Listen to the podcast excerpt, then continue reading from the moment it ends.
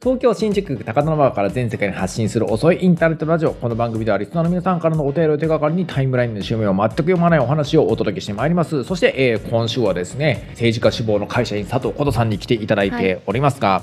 今日はなんか琴さん会の最終回ということで、琴さんからちょっと僕に質問があるみたいなことを伺ってるんですけど。そうですね私今都議会議員選挙に落選しまして浪人中というかまあ今後どうしようかなってうん。自分探し中なんですけど、やっぱり地域から変えていきたいっていうのはすごくあるんですけど、自分自身がやっぱり政治家の適性がすごいないなって思っていて、それも含めどういうどういうところで必要とあったら小池百合子を後ろから打つみたいなことができないみたいな。それもできないですし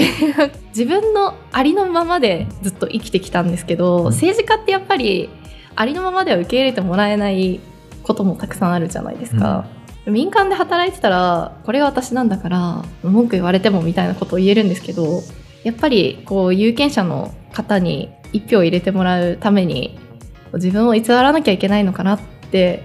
思い悩んでしまうというか、まうん。あ、そういうのを考えてる時点で向いてないなって。いかに赤羽最高と思っていても王子の民にも入れてもらわないと。いけないわけですよね。やっぱりそこがすごく難しいなと思って、まあ、特に都議会議員選挙なんてまあ中選挙区ではありますけどやっぱり3万票ぐらい集めないといけないっていう中で私がすごい障害者の雇用がやりたいです子育て中の方のあの支援がやりたいですって言ってもやっぱり選挙に行くのって高齢者なので、うん。まあ、高齢者の方にとってはこういうメリットがあるっていうのを街頭演説でも基本的にはやっぱりこの現役世代が元気になればちゃんと支えていく、まあ、そのためにも必要なんですよっていう話はしてるんですけどやっぱりそこでなんか誰の方を向いて政治をやるかみたいなところにこう迷いが出てきてしまったりするので。でもななんで立候補したかっていうとやっぱり立候補する人が少ないんですよね。うん。そのやっぱり立候補する人って強い人が多いのででも世の中って強い人だけじゃないし、いろんな人の声を聞いていく政治家が必要だと思っていますし、子育て中の女性とかも立候補しにくいっていう状況の中で増えていくためにはやっぱり自分も挑戦しなきゃなと思って立候補したんですけど、うん。やっぱり2年間やってみて向いてなさすぎるのかなこれからどうしたらいいんだろう 思って。例えば次都議会議員選挙出るのであれば4年間あって4年間どうやって過ごしたらいい？区議とか考えないんですそうですねでももともとやっぱり基礎自治体から変えていくっていう音喜多さんのうん。新しい党構想に共感したのでもともと基礎自治体の議員志望だったんですけどたまたまご縁があって都議会議員選っていうかまあ大時田が挙出たので国政に転じたからその枠に入れって話になったわけですよね。まあ、そういう、まあ、いろんなご縁があってそうなったんですけど、うん。ただなんかこうずっと都議会議員をでも目指してなんで自分が都議会議員をやりたいのかっていうのを考え続けた結果なんか今更なんか区議会議員選挙にが出ますっていう切り替えもできないというかどうしたらいいのかなって今思って。琴さんは政治家に向いてないと思ってるのかそれとも選挙戦が嫌なのかどっちなんですか？選挙戦は別に嫌ではないです。嫌じゃないんだ。やるってることも街頭演説も別に苦ではないですし、有権者の方とお話しするのもすごく苦ではないんですけどやっぱり SNS で叩かれるのとかが苦手だし煽り体制がなさすぎて、うん。すぐ喧嘩しちゃったりとか、やっぱりすぐ失言というかそういう意味ではなかったことが切り取られてうん。拡散されると弁解したくなっちゃったりするんですけど、うん。それをやっぱりぐっとこらえる力みたいなのが身につく気がしないんですよね。なるほどね。いや僕ねその話を聞くまではね4年間ねなんか政治について語る人になればいいと思ったうんうんうん。ですよ、やっぱ政治の世界ってさ圧倒的に空中戦やっぱり今の日本の言論空間って本当空中戦ばっかりでねうん。なんかこう大きいことを語って小さいことからごまかそうとするやつが主にお客さんなわけですよ。うん。等身大の自分の人生見つめたくないやつがでっかい問題にね、アメリカ対中国みたいなでっかい話に逃げるわけですよね。だからなんかあの小さい話から大きい話につなげるための言論って僕今すごく不足していて、うん。でそういったことをねやっぱ現役世代の若手政治家が担っていくべきだと思うし逆に実際に議員バッジでつけていなくても現役世代のリアリティというものをもっと政治に反映したいと思ってる人が僕は語っていくべきだと思ってるわけ、うん。だからあの琴さんもそういうことやったらいいっていうふうに言おうと思ったんだけど、うん。自分の名前が表に出ていろいろ反応を送るのが嫌だったらそれも難しいかもね。そうそうなんですよね。割とこう黒子でいたい。んですよね。これはあれなんじゃないの？選挙2回落ちたからそう思ってるだけなんじゃないああそうなんですかね。だって1回目で勝ってたらそんなこと思わないでしょ。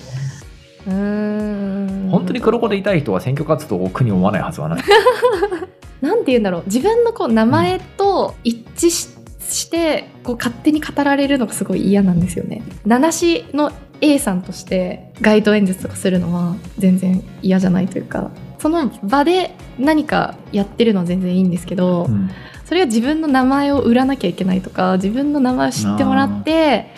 っていうことがあんまり好きではないんですよねもともと。こうゆるキャラの中の人としてパフォーマンスしてたいみたいな。うんその人は佐藤琴さんですっていうことが一致していろんなところにこう広まるのはなんかちょっと苦手意識があるんですよね。うんそれはもう最初選挙出た時からそうだったの最初もそこまで考えてないというかうん。最初はもうちょっとなんか怖いみたいな気持ちはすごいありましたけどね。家に突然人が来たりしたら嫌だなとか嫌だそういうね そういうのは思ってましたけどだんだんやっぱり活動をやるにつれてやっぱり維新が、まあ、嫌われてる部分もあるのでうん。維新の佐藤ことはこんなことを言ってるとかあいつはやっぱ維新だからなんとかみたいに自分が知らない人に知られていくのがすごく怖い。なるほど。いやこれあくまでこれ僕の意見ね。はい。僕の意見だとえそれは琴さんは別にあの人前に立つのが嫌なわけでもなければ自分の名前が認知されるのが嫌いなわけでもなくて多分ね具体的に嫌なことがいっぱいあったんだと。思 う具体的にちょっと私の本意じゃないのに、うん。人間関係とか所属政党とか、そういったことで一人歩きしてその中には結構おひれをつけられたようなね、うん。結構デマに近いようなものもあってすごくうんざりしてるっていうことなんじゃないかなというふうに、ん。まあ、僕は今聞いてて思いました、なのでそういった問題を具体的に解消するしか僕はないと思っていると。でこれってね僕ね思うのがね量的な対応しかないと思う。多分、うんそれはもうあの小さい組織でね大変だと思うけれどやっぱり SNS でやっぱり僕専門のスタッフいるべきだと思う。なるほど。政治家は特に。うん。つまりあの人間ってやっぱり自分のことで僕もそうだけど自分のことだけは冷静になれないのうんうんうんなのでやっぱり SNS に関しては基本本人が投稿しないと僕も割り切って体重と宣伝しか投稿してないんだけど、うん。なので、なんかあの SNS やっぱり専門のスタッフを結構雇うべきだと思うし、何か誤情報が流れた時には少なくとも自分の支持者に対してしっかり訂正した方がいい。うん佐藤琴さん、ありからなしかなと思ってるグレーゾーンの一人だけ僕はちゃんと正確な情報を伝える価値があると思ってるのね。うん最初からもう維新は絶対嫌いだとかね、うんあの子育て中の女性が立候補者なんでけしからんって保守親父とかって絶対投票しないじゃん、あなたに。でそういう人たちを本意させるってやっぱりものすごい莫大なエネルギーが必要で、うん。特にやっぱりもう実際選挙戦入ってしまった後なんていうのはもう多分中間層を動かすのが一番簡単っていうか、うん。当選に近くなると思っていて、なのでなんかそういったことをしっかり考えられるよね、うん。まあ、この岩本とかまさにそうなんだけどさ、まあ、ああいったブレーンをしっかり雇って、自分がねなんかそういう精神衛生上良くないというか、うん。最終的には時間的なパフォーマンスの悪いようなことにコミットしなくていい環境を作るのは僕は正解だと思います。うんそうですね。そこすごい本当に迷うところで、まあ、選挙期間中はほとんどスタッフが投稿してるっていうような状況だったんですけど、まあ、やっぱりちょっとした質問とか相談とか、まあ、例えば DM とかで選択的夫婦別姓賛成ですか反対ですかみたいな質問とかいただいたりするので、まあそういうのもやっぱりこうこまめに返すことでまあコミュニケーション生まれるかなって思ってるうん。ところもあるし、でもやっぱりそれ以外の本当に負担が特に今回はめちゃくちゃ大きくてう、んいやそれはもうね専門のスタッフがこれは本人に見せていいものかどうかっていうのをジャッジすべきだと思う、それが唯一の正解だと思っていて、今やはりこう起こってることっていうのはさそのコストに耐えられる人間しかなんか表に出られないような状況になっていて、うん。僕はそのことが非常に世の中から多様性を奪ってると思うんだよね。でこれは僕は本当はプラットフォームも変わんなきゃいけないし社会も変わんなきゃいけないんだけれど、今できることっていうのはやはりね複数で挑むことだと思なるほど、う、うん、とにかく誰かがバリアになることだと思う、うん。その人はやはりこう自分のことじゃないから冷静に対応できる。少なくとも本人よりは。うんうんで僕はそれが一番のね正解だと思ってます、うん。うん選挙活動別に嫌ではないんですけど選挙期間中になればなるほどやっぱり、まあ、他の党の支持者の方とか多分そうだと思うんですけど、もうすごいんですよね抽象の量というか。本当で僕もさなんか昔ねテレビに出た時にさ僕が全く言ってないようなことをアンチに捏造されて流されたことがあるわけで、うん。それをやはり僕の読者がね熱心な読者がすごい訂正してくれたの。実際にあの、僕が番組で喋ったことの書き起こしとかをね、はい。画像にしてこう拡散とかしてくれて、やっぱりあのそういった人たちがちゃんと周りにいるってことが、うん絶対に自分一人で戦っちゃダメで、うん。あの自分のやっぱり仲間とか支持者とか、うん。そういった人たちがかばってくれるっていうことが実はその人を一番守ってくれるなわけなので、本当これ聞いてる人もなんか自分の結構応援したい人っていうのがそういったなんかこうデマとかによって中傷されたりしてる時ってのはもう積極的にそれを訂正するような情報を展開してうん。あげて、でも本人がやるのってすごい精神的負担も高いしあと本人が言い訳してるとさ取りつくってね見えるじゃんうんうん。じゃなくてやっぱり第三者が言ってくれるともう全然効果が高いのね。うんうん。なのでなんかデマや中傷によってによって自分が応援してる人がすごく不当に貶められてると思ったら積極的に投稿してあげてください。でうん。それを本人やスタッフがリツイートするだけでだいぶ状況良くなるし、うん。何よりもその本人の精神的負担が軽くなるんで、うん。僕ねやっぱりそういう経験があるから、うん。本当その時は助かったなと思うわけ。